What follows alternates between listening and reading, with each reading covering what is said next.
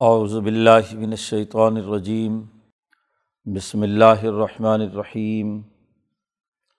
یا ایہا الرسل کلوا من الطیبات واعملوا صالحا۔ انی بما تعملون علیم۔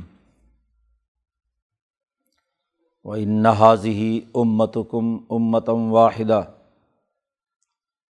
وانا ربکم فاتقون۔ فتقطعوا امرهم بینہم زبرا۔ کل حزب بما لدیہم فرحون۔ فذرہم فی غمرتہم حتی حین۔ ایحسبون انما نمدہم بہ من مال و بنین۔ نسارع لهم فی الخیرات۔ بل یشعرون۔ ان الدین ہم من خشیت ربہم مشفقون ولدین ہم بھی آیات ربہم یؤمنون ولدین ہم بربہم لا یشرکون والذین یؤتون ما طو قلوبہم وجلۃ انہم الی ربہم راجعون اولئک یسارعون فی الخیرات وہم لہا سابقون ولا نکلف نفسن اللہ وسعہ والدینہ کتاب ينطق بالحق وهم لا يظلمون بل قلوبهم في غمرة من هذا ولهم اعمال من دون ذلك هم لها عاملون حتى اذا اخذنا مترفيهم بالعذاب اذا هم يجأرون لا تجأروا اليوم ان کم منالاتن سرون قد کانت آیاتی تطلا علیکم فکن تم علا آقابکم تنقسون مستقبرین بہی سامرن تہجرون۔ افلم یدبر القول ام جا اہم مالم یت آبا اہم الاولین۔ ام لم یارف رسولہم فہم لہو منکرون۔ ام یقولون بھی جنّ بل جا اہم بالحق و اکثر للحق کارہون ولو طبا الحق احوا اہم لفصدت السماوات والارض ومن فیہن بل عطیناہم بذکرہم فہم عن ذکرہم معرضون ام تسألہم خرجن فخراج ربک خیر وهو خیر الرازقین و ان نقل تدعوہم الى صراط مستقیم و ان الدین لا يؤمنون بالآخرت عن الصراط لناکبون ولو رحمناہم و کشفنا ما بهم من ذر للجوا في طغيانهم يعمهون ولقد اخذناهم بالعذاب فما استكانوا وما يتضرعون حتیٰ ادا فتح نا علیہم بابنزا عذاب شدید ادا ہم فی مبلسون. صدق اللہ العظیم. یہ صورت المومنون کا رقوع ہے. اس صورت کے آغاز میں بنیادی دعویٰ یہ کیا گیا تھا کہ جو ایمان والی جماعت ہے، جس میں سات خصوصیات پائی جاتی ہیں وہ ضرور کامیاب ہو کر رہے گی۔ مکہ مکرمہ کے آخری زمانے میں صحابہ اکرام کی جماعت کی عظمت اور اہمیت بیان کی جا رہی ہے کہ یہ جماعت جب ان اصولوں پر تربیت یافتہ ہو گئی تو اب ضرور اس کی کامیابی ہوا چاہتی ہے۔ کوئی طاقت اس کے غلبے کو اب نہیں روک سکتی۔ اس پر دلائل دیے تھے۔ گزشتہ قوموں کے واقعات کے تناظر میں، چنانچہ حضرت نو علیہ السلام سے لے کر حضرت عیسیٰ علیہ السلام تک انبیاء کا تذکرہ گزشتہ دو رقوؤں میں بیان کیا گیا۔ ہر نبی نے آ کر جو بنیادی دعوت دی وہ یہ کہ ان عبد اللہ اللہ کی غلامی اختیار کرو۔ کسی اور طاقت، فرعون، نمرود وغیرہ ظالم ملا اور مطرف کی غلامی چھوڑ دو۔ دوسری بات جو ان تمام انبیاء علیہم السلام سے کہی گئی، اس کا تذکرہ یہاں اس رقوع میں ہے۔ یا یہر رسول اللہ نے تمام رسولوں کو مخاطب کر کے کہا تھا کہ کلو منت طیبات حلال اور طیب رزق کھاؤ۔ رزق حلال کھانے کا تمام انبیاء کو حکم دیا۔ انبیاء اور انبیاء کی تمام امتوں کو کہا گیا کہ طیب اور پاکیزہ رزق کھاؤ۔ حرام مال وہ ہے، اس کی دو نوعیتیں ہیں۔ ایک تو یہ کہ ایسا مال جو انسانی جسم کے لیے مضر صحت ہے، اسے استعمال کرنے پر پابندی لگائی گئی۔ جیسے شراب ہے، خنزیر ہے، مردار ہے۔ یہ انسانی جسم کے لیے مضر اور اگر صحیح کھانا بھی ہے، وہ اگر بدبودار ہو جائے، تو وہ بھی انسانی جسم کے لیے نقصان دہ ہے۔ تو ایک تو طیب اور پاکیزگی میں یہ بات ہے کہ جو رزق کھایا جائے، وہ انسانی جسم کی نشو و ارتقاء میں کردار ادا کرے، نہ یہ کہ جسم میں بیماریاں اور خرابیاں پیدا کرے۔ اور دوسرا یہ ہے طیب اور پاکیزہ رزق میں کہ وہ انسان اپنی محنت و مشقت سے، جد وجہد سے کمائے، دوسرے کا مال بغیر کسی عوض کے دیے ہوئے لینا ناجائز اور حرام قرار دے دیا گیا۔ کہ حرام کا مال کمایا کسی اور نے، محنت کسی اور نے کی، اس کی محنت پر ڈاکہ ڈال کر، کوئی چوری کر کے، کسی دباؤ اور پریشر سے کوئی طاقتور آدمی مال کھائے، تو یہ بھی مال حرام ہے۔ جیسے عام انسانوں کے لیے جسمانی صحت کا مضر کھانا کھانا برا ہے، ایسے ہی کسی دوسرے کا مال ہڑپ کر دینا بھی دراصل انسانی روح کے لیے مضر ہے۔ وہ اگر جسم کے لیے مضر ہے، تو یہ لوٹ مار کا، سود خوری کا، رشوت کا، حرام کا مال یہ انسان کی روح کو بیمار کر دیتا ہے۔ اس میں حیوانی خصلتیں پیدا کرتا ہے۔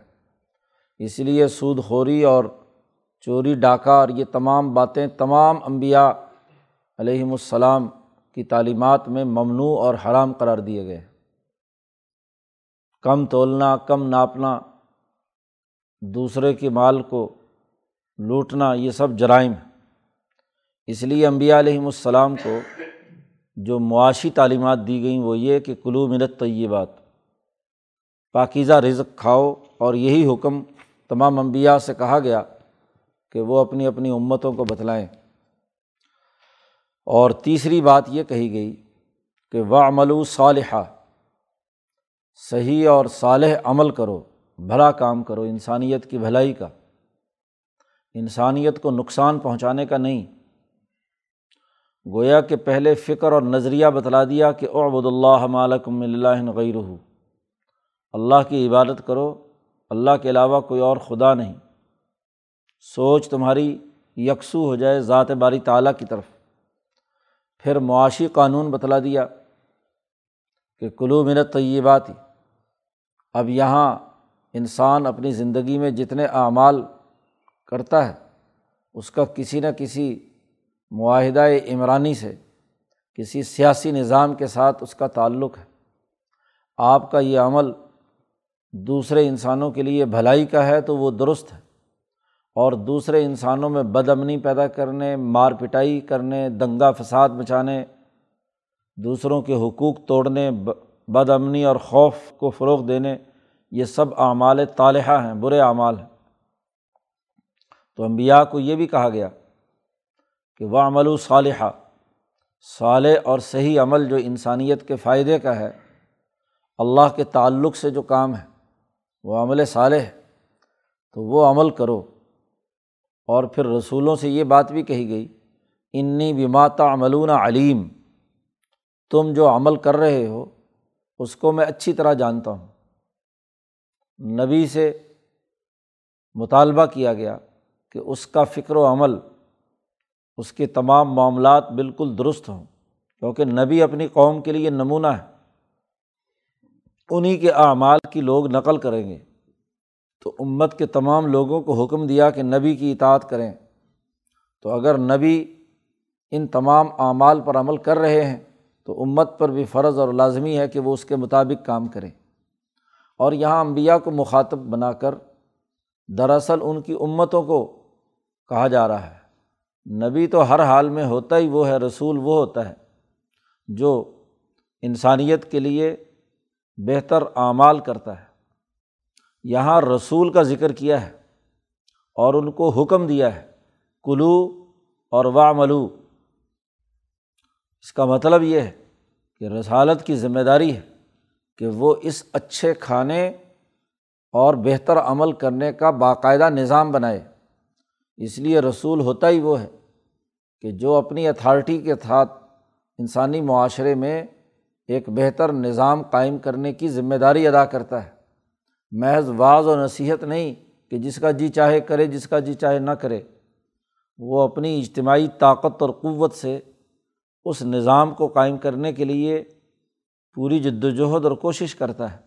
اس لیے ان تمام انبیاء کے بارے میں تمام سے کہا گیا، کلو امر دیا ہے۔ اور یہ امر اللہ کی نیابت میں رسولوں نے اپنی اپنی سوسائٹی میں قائم کرنا ہے۔ قرآن حکیم نے یہ بات بیان کرنے کے بعد کہا وہ ان نہاد ہی امت کم امتم واحدہ یہ تمام انبیاء جتنے بھی ہیں، جن کا نو علیہ السلام سے لے کر عیسیٰ علیہ السلام تک تذکرہ ہوا ہے یہ سب تمہارے دین کے لوگ ہیں۔ امت کم تمہاری امت ہی کے رہنما ہیں۔ ابراہیمی ملت ابراہیمی یا حنیفیہ، جس کی امت میں تمام مسلمانوں کو پیدا کیا گیا ہے، تو تمہارے امت تمہاری دین۔ یہاں امت کا ترجمہ حضرت شیخ الہند نے دین سے کیا ہے کہ تمہارے دین کے یہی نمائندہ لوگ ہیں۔ حضرت نو علیہ السلام سے لے کر عیسیٰ علیہ السلام تک۔ یہ اپنے اصولوں میں اور بنیادی تعلیمات میں امتم واحدہ ہے، ایک امت ہے۔ تو تمام انبیاء اپنے بنیادی اثاثی اصولوں میں ایک ہیں۔ وہ انا رب کم فتقون اور میں تمہارا رب ہوں، تم مجھ سے ہی ڈرو۔ مکمل طور پر پورے کے پورے جی تعلیمات میں تمہیں مجھ سے ڈرنا ہے تقوا اختیار کرنا ہے۔ اور یہ ایک ہی دین ہے، اس کی تمام تعلیمات انسانوں کے لیے یکساں ہیں۔ جن لوگوں نے بعد میں اس میں تفریق پیدا کی ہے، خرابی پیدا کی ہے، تو یہ تمام اختلافات ہر آنے والے نبی نے ختم کیے ہیں۔ آج حضرت محمد مصطفیٰ صلی اللہ علیہ وسلم نے جو دین پیش کیا ہے یہ تمام ادیان کا خلاصہ ہے۔ تمام دین اس کے اندر آ گئے۔ یہودیت کی اصل تعلیمات بھی آ گئیں، عیسائیت کی اصل تعلیمات بھی آ گئیں، دیگر انبیاء کی تعلیمات بھی اسی کے اندر آ گئی۔ تو آپ نے آ کر تمام اختلافات مٹا دیے۔ اور جو جامعت بین الاقوامی سطح پر انسانوں کے لیے تھی، اسے قائم فرما دیا۔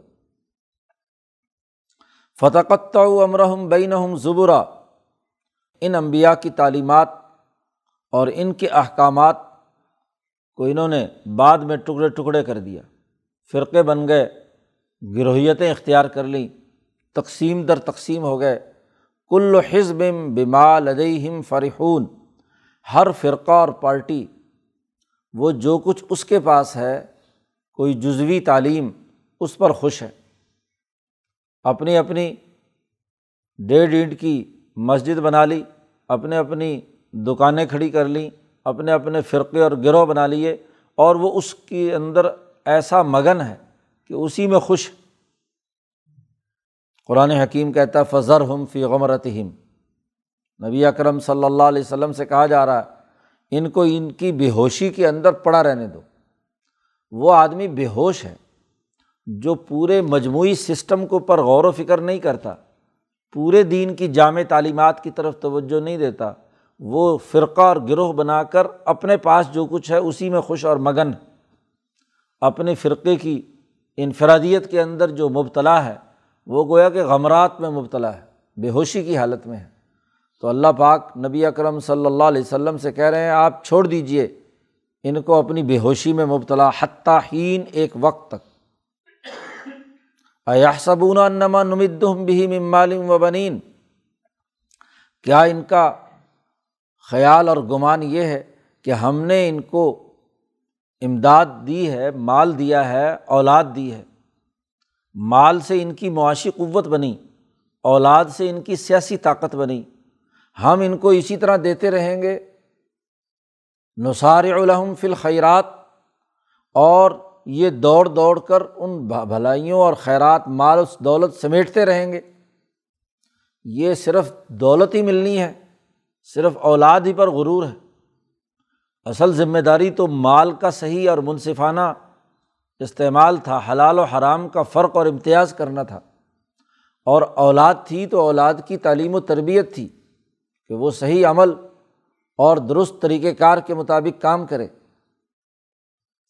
اب یہ مال اور اولاد کے حصول کے لیے ہاں جی وہ بھلائیوں اور انہیں حاصل کرنے کے چکر میں تو ہیں، لیکن اصل بات نہیں سمجھتے بلّہ یا شعرون کسی کے اوپر مال کی حوث غالب ہے تو وہ اسی میں مگن، کوئی اولاد اور اس کی سیاسی طاقت پر ہاں جی لوگوں پر ظلم اور تکبر کرتا ہے تو وہ اسی میں مگن ہے۔ قرآن کہتا ہے بلّہ یا شعرون یہ لوگ شعور نہیں رکھتے، ایسے لوگوں کو ضرب ہم چھوڑ دیجیے آپ۔ یہ اپنی گمراہی میں اور بے ہوشی میں مبتلا ہے۔ ان کے مقابلے میں صحابہ کی خصوصیات بیان کی جا رہی ہیں۔ اس کامیاب جماعت کی جس کے پیچھے بھی سات اصول بیان کیے گئے تھے کہ وہ ان پر عمل پیرا ہے۔ قرآن کہتا ہے، ان الدین ہم من خشیت رب مشفقون بے شک جو لوگ اپنے رب سے ڈرتے ہیں، رب کا خوف ان پر طاری ہے۔ کہ وہ شہنشاہ مطلق مالک الملک ہمیں سزا دے گا، ہمیں غلط کام کرنے پر ہاں جی اس سے ڈرنا ہے۔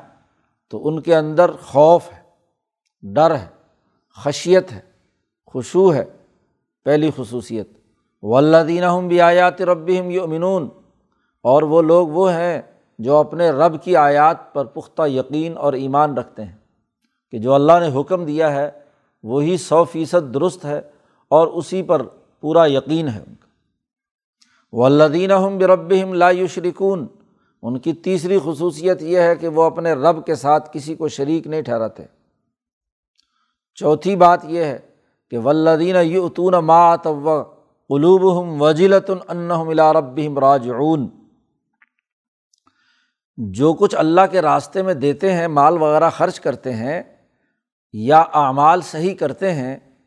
لیکن اس کے ساتھ ساتھ اچھے اور نیک عمل کرنے کے باوجود بھی ان کے دل لرزتے رہتے ہیں، ڈر رکھتے ہیں کہ ملا رب ہم راجعون، کہ انہیں اپنے رب کے سامنے حاضر ہونا ہے۔ پتہ نہیں ہم سے عمل صحیح ہوا یا نہیں ہوا، ہم سے یہ ذمہ داری ہم نے پورے طریقے سے ادا کی یا نہیں۔ یہ نہیں کہ اپنے نیک اعمال کے اوپر غرور کرتے ہوں، تکبر اور غرور ہاں جی ان کے اندر پائی جاتی ہو۔ جی اس لیے نبی اکرم صلی اللہ علیہ وسلم کی تعلیمات نے جامعت پیدا کی ہے کہ عمل پر غرور نہیں ہونا چاہیے۔ قرآن نے بھی بلکہ کہا فلاں تزکو انفسکم، اپنے آپ کو پاکیزہ مت بناؤ، اپنے آپ کی تعریف مت کرو۔ اس لیے حضرت حسن بصری رحمہ اللہ کا مقولہ ہے کہ مومن دونوں چیزوں کو جمع کرتا ہے، اللہ کا ڈر بھی اور خوف بھی۔ اللہ کے لیے اچھے اعمال بھی کرتا ہے عمدہ صفت احسان بھی حاصل کرتا ہے۔ ان المومنہ جمع احسان و شفقتاً کہ وہ احسان کو بھی اور اس کے ساتھ شفقت، اللہ کا ڈر، یہ دونوں چیزیں احسان کی صفت کے ساتھ ساتھ اللہ سے ڈرتا بھی ہے۔ اور منافق جمع عیساطن اور و امن برا کام کرتا ہے اور نڈر ہوتا ہے۔ جی برائی کرنے کے باوجود بھی اس کے اندر کیا ہے؟ اللہ کا خوف نہیں ہوتا، وہ اپنے آپ کو سمجھتا ہے کہ میں بہت کچھ کر رہا ہوں۔ تو یہ نفاق کی حالت میں جبکہ برا بھی کرنا، غلط کام کرنا اور پھر اللہ کا ڈر اس کے اندر نہ ہو، چلو ایک آدمی برا کام کر رہا ہے، اگر ڈر ہے تو اس کو توبہ کی توفیق ہو جاتی ہے۔ لیکن پکا منافق وہ ہے کہ جو برے کام کرنے کے باوجود بھی کہے کہ بس جی اللہ تو غفور الرحیم ہے، معاف کر دے گا۔ جی بے خوف ہو جائے۔ اور صحیح اور مومن وہ ہے جو صفت احسان حاصل کرنے کے باوجود بھی ڈرتا رہتا ہے کہ کہیں کیا ہے، ہمارے اوپر کوئی اللہ کی طرف سے پکڑ نہ آ جائے۔ جی بخاری شریف میں امام بخاری کتاب الایمان میں لائے ہیں۔ ایک صحابی کا قول کہ میں نے ستر سے زیادہ صحابہ کی زیارت کی ہے۔ اور ہر صحابی کو میں نے ایسی حالت میں دیکھا کہ وہ یہ سمجھتے تھے کہ جیسے ہم ایک خوفناک پہاڑ کے سامنے کھڑے ہیں کہ کس وقت یہ ہم پر آ کر گرے آئے۔ اپنے اعمال کی جی اس پر کسی قسم کا اطراہٹ، تکبر یا خوشی کا اظہار کے بجائے ہر وقت خوف سے لرستے رہتے تھے۔ تو اس لیے اصل بات ہاں جی بین الخوفی ور رجا اللہ کا ڈر بھی اور اس کے ساتھ امید بھی۔ ہاں جی یہ ایمان کی حالت ہے۔ تو وہ اپنے رب سے ڈرتے رہتے ہیں۔ واجلۃ ملا رب راجعون۔ اور ان تمام کے باوجود ان کی ایک اور خصوصیت یہ بھی ہے کہ الائی کا یوسار اون فل خیرات وہ بھلائی کے کاموں میں دوڑ دوڑ کر کام کرتے ہیں۔ ان کا ذکر کیا تھا نثار الحم فل خیرات وہ کوشش کرتے ہیں دوڑ دوڑ کر مال حاصل کرنے کے لیے۔ جی مال ایک دوسرے کو منتقل کرنے کے لیے۔ خیر، مال و دولت کو بھی کہتے ہیں۔ وہ اس مال و دولت کے چکر میں رہتے ہیں۔ اور یہ جو سچے مخلص ہیں یسار اون فل خیرات خیرات کے اندر یہ لوگ دوڑ دوڑ کر لوگوں کی بھلائی کا کام کرتے ہیں۔ وہ ہم لہٰذ سابقون۔ اور وہ اس کے لیے آگے سبقت لے جانے والے ہوتے ہیں، اس کے لیے سب سے آگے آگے پہنچ کر وہ کام کرتے ہیں۔ ولا نکلف و نفسن اللہ وسعہ ہم نے کسی انسان کو اس کی وسعت اور طاقت سے زیادہ تکلیف نہیں دی، مکلف نہیں بنایا۔ والدینہ کتاب ینت و بالحق وحم لا یو ظلمون اور ہمارے پاس ایک ایسی تحریر ہے جو بولے گی حق کے ساتھ۔ نامہ اعمال ہے ہر انسان کا، جو فرشتے اس کے کندھوں پر بیٹھے ہوئے لکھ رہے ہیں۔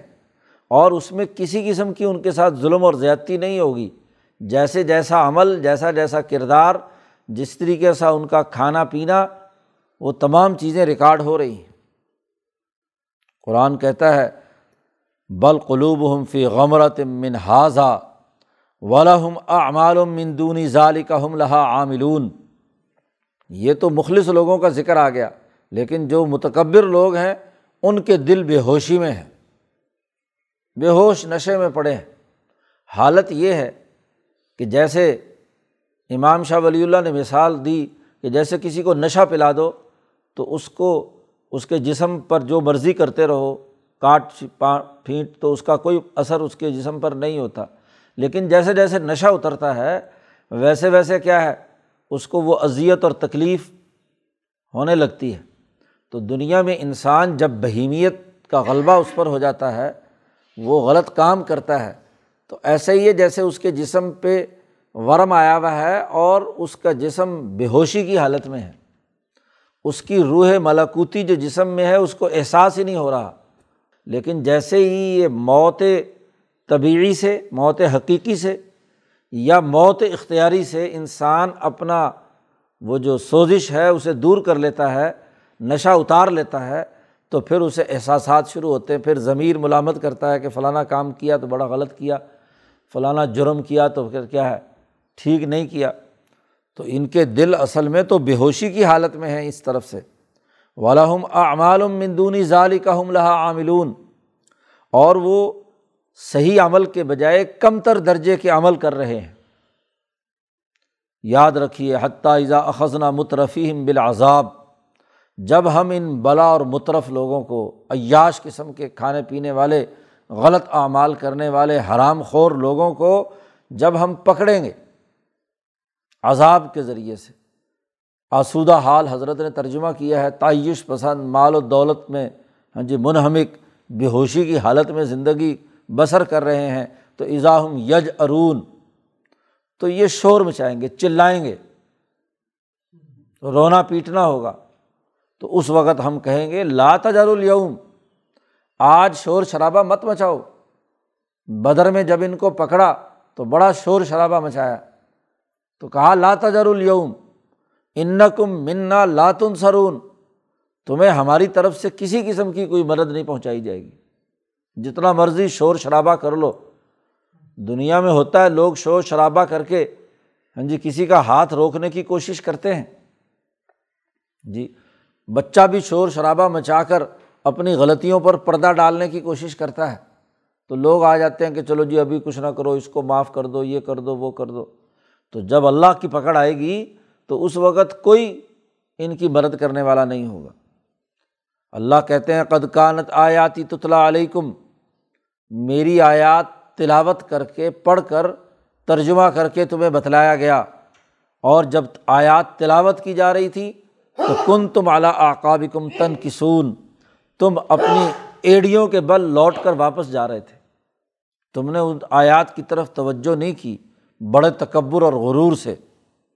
بہی سامرن تہجرون اور جیسے قصہ گو، جب کافی باتیں ہوتی ہیں، تو جیسے اس کو لوگ چھوڑ کر چلے جاتے ہیں، ایسے ہی اس کو کہ جی ایک قصہ سنا رہے ہیں۔ ہاں جی نوز باللہ نبی اور قرآن پڑھنے والے، یہ پرانی باتیں ہیں۔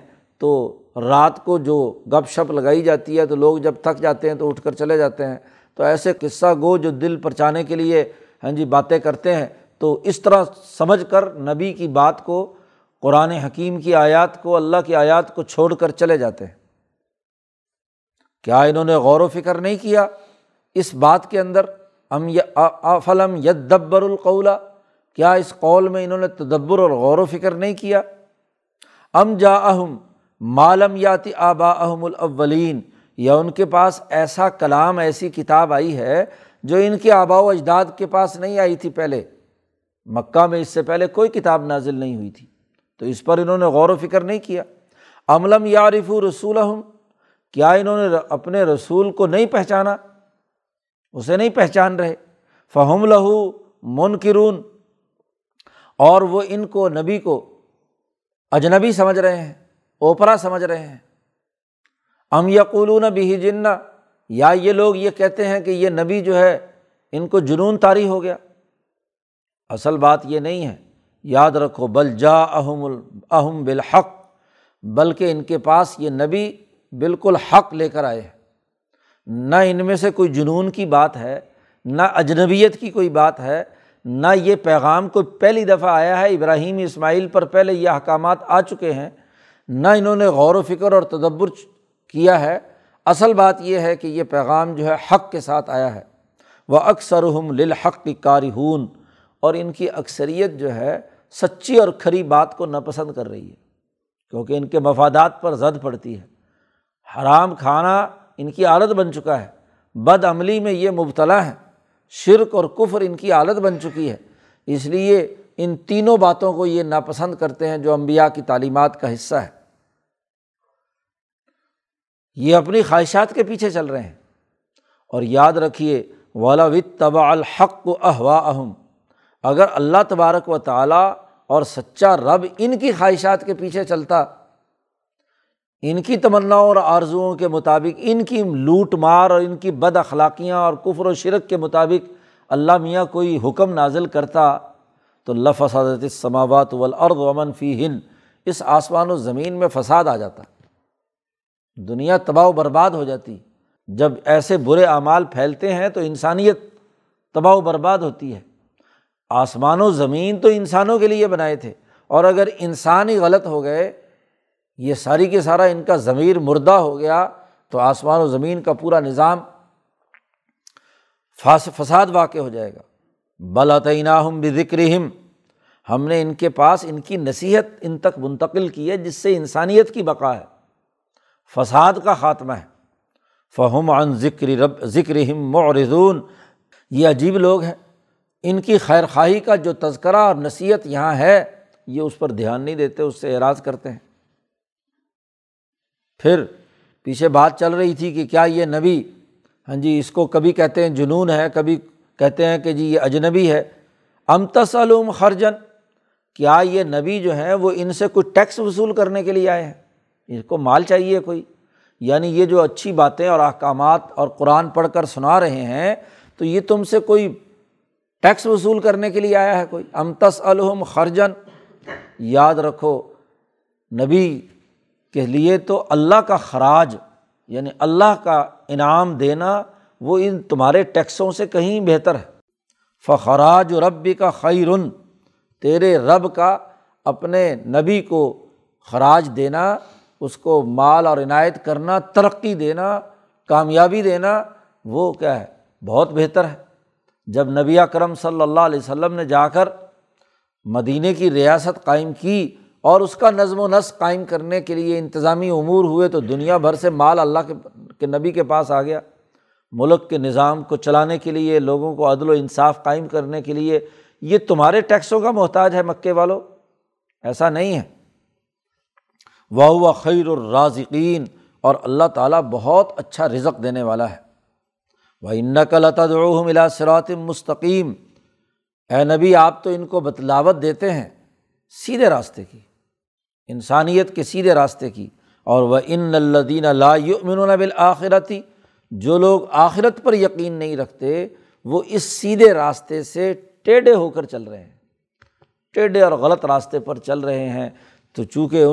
مستقبل میں جزا و سزا کا کوئی خوف اور ڈر نہیں ہے۔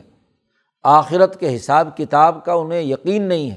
تو اس لیے وہ یہاں من مانے راستے پر چل رہے ہیں جو دراصل سرات مستقیم کے مقابلے میں ٹیڑھا ہے۔ ولو رحم ناہم اگر ہم ان پر رحم کریں و کشف نا مابہم من ضرن اور اگر ہم جس تکلیف میں یہ مبتلا ہے وہ دور کر دیں، تو للجو فی تو یا مہون یہ برابر اپنی شرارت اور سرکشی کے اندر بدہوش چلے رہیں گے، اس کے اندر بہکے رہیں گے۔ اس لیے ایسا نہیں ہو سکتا کہ ہم ایک لمبی مدت تک ان کو اسی خرابیوں کے اندر رہ، رہنے دیں، ان پر رحم کرتے رہیں۔ ہاں جی ان کی تکلیفیں دور کرتے رہیں۔ ایسا نہیں۔ ولاقد خزناہم بالعذاب۔ ہم ضرور ان کو عذاب میں پکڑیں گے۔ اب یہ گرفت کا وقت آ گیا ہے۔ تیرہ سال ہو چکے ہیں، نبی کو دعوت دیتے ہوئے اب یہ مان نہیں رہے، تو اب اس کا مطلب یہ نہیں کہ مزید ان کو مولت دی جائے کہ ہر وقت بس ان سے مصیبتیں دور کر دی جائیں اور ان پر رحم اور شفقت کی جائے۔ نہیں، اخذناہم بالعذابی ہم ان کو ایک عذاب سے پکڑیں گے۔ فمستقان لرب وما تذرعون پھر بھی یہ اپنے رب کے سامنے نہیں ٹوٹ رہے اور نہیں گر گڑا رہے۔ بدر میں اتنی سخت سزا ملی کہ ڈیڑھ دو سو ان کے بڑے بڑے لیڈر سزا یافتہ ہوئے ہاں جی ستر مارے گئے، ستر گرفتار ہوئے، ذلیل اور رسوا ہوئے۔ اس عذاب کی پکڑ کے باوجود بھی یہ اپنے رب سے نہیں ڈرے۔ پھر مقابلے پر عہد میں آ گئے، پھر مقابلے پر کیا ہے، احزاب میں آ گئے، پھر مقابلہ کرتے رہے۔ حتیٰ اضا فتح نہ علیہم بابنزا عذابن شدید، لیکن اگر یہ باز نہیں آ رہے تو یہاں تک کہ ہم ان کے اوپر سخت ترین عذاب کا دروازہ کھول دیں گے۔ فتح نہ علیہم بابن دروازہ کھول دیں گے ان کے اوپر سخت ترین عذاب کا۔ اور جب وہ عذاب آئے گا تو اضاحم فی ہی مبلسون، تو ان کی تمام امیدیں ٹوٹ جائیں گی۔ ان کی خواہشات سب ختم ہو جائیں گی، تمنائیں اور آرزوئیں ختم ہو جائیں گی۔ تو یہ آج ایک پہلی ہاں جی رکاوٹ سے باز نہیں آ رہے، پہلے یعنی ان کے اوپر سزا آئی ہے تو پھر بھی اسی کے اندر مبتلا ہے، لیکن جب مکمل ہاں جی آئے گا، جیسے مکہ فتح ہوا، تو اب ان کے پاس کوئی راستہ نہیں تھا۔ نبی اکرم صلی اللہ علیہ وسلم نے اعلان کرا دیا کہ اخرج الہود والمشرقین امن جزیرت العرب، ان تمام کو جزیرت العرب سے باہر نکال دو۔ جی اس وقت سوائے مایوسی کے اور کوئی ان کے پاس نہیں۔ اور جب آخرت کا عذاب آئے گا تو اس وقت تو سرے سے کیا ہے؟ ان کے لیے کوئی راستہ ادھر ادھر بھاگنے کا نہیں ہوگا۔ تو اس رقوع میں واضح کیا گیا کہ امبیا کی تعلیمات دراصل مالی معاملات کو درست کرنے، رزق حلال کھانے اور اچھے اعمال سے عبارت ہے۔ جو یہ کریں گے وہ کامیاب اور وہی فلاح اور بقا والے ہیں۔ اور جو یہ نہیں کریں گے وہ سزا کے مستحق ہیں، عذاب کے اندر مبتلا ہوں گے اور ان کے تمام اعمال اکارت جائیں گے۔ اللہ تعالیٰ قرآن حکیم کو سمجھنے اور اس پر عمل کرنے کی توفیق عطا فرمائے۔ اللہ۔